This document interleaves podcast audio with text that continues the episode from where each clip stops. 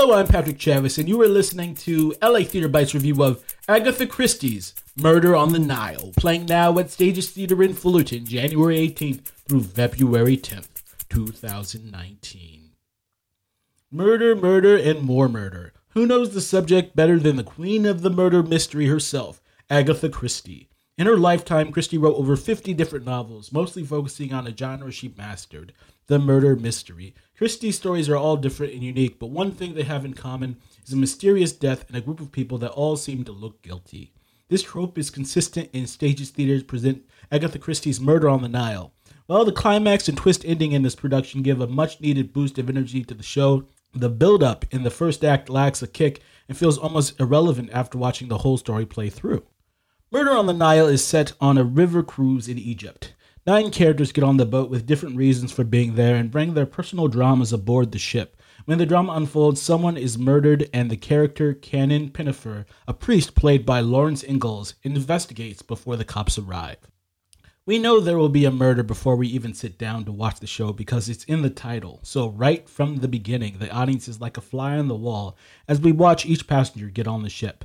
They have conversations, and during the conversations, we learn more about who they are and their motivations for being on the ship. Each character's background is unique. By the end of the play, all the characters are covered. What struck me the most about this production, and I think it was much clearer because of the obvious talent on stage, is that the first act drags and the setup, placing the audience into the Egyptian atmosphere, isn't executed very well. Egypt is an important character in this play, but the focus on character drama almost makes this part of the show useless.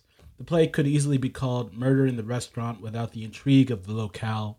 With these types of stories, the setup is so crucial. To be fair, it's also one of the most difficult aspects of a show to pull off. Often, what distinguishes a well thought out production is the time a director takes to make the setup unique while you're learning about these characters. The audience is slowly or quickly being immersed into the play or story. The play follows the first act with a stronger second. Jessica Taylor Gable, who plays Jacqueline de Severac, is one of the most engaging actors in this play. Gable provides a strong performance in each scene, the back and forth between Gable and Lawrence Ingalls, Canon Pennefather, creates one of the more interesting dynamics in the entire play. Ingalls' performance of Pennefather is fantastic and well executed. Jason Cook, who played Simon Mostyn, also had a solid performance with energy and a sense of purpose in each interaction he has on stage. I give Agatha Christie's Murder on the Nile a 7.3 out of 10. It's an average show. Thank you for listening to LA Theater Bites podcast. You can follow us on iTunes, Twitter, and Facebook, or at our website at www.latheaterbites.com.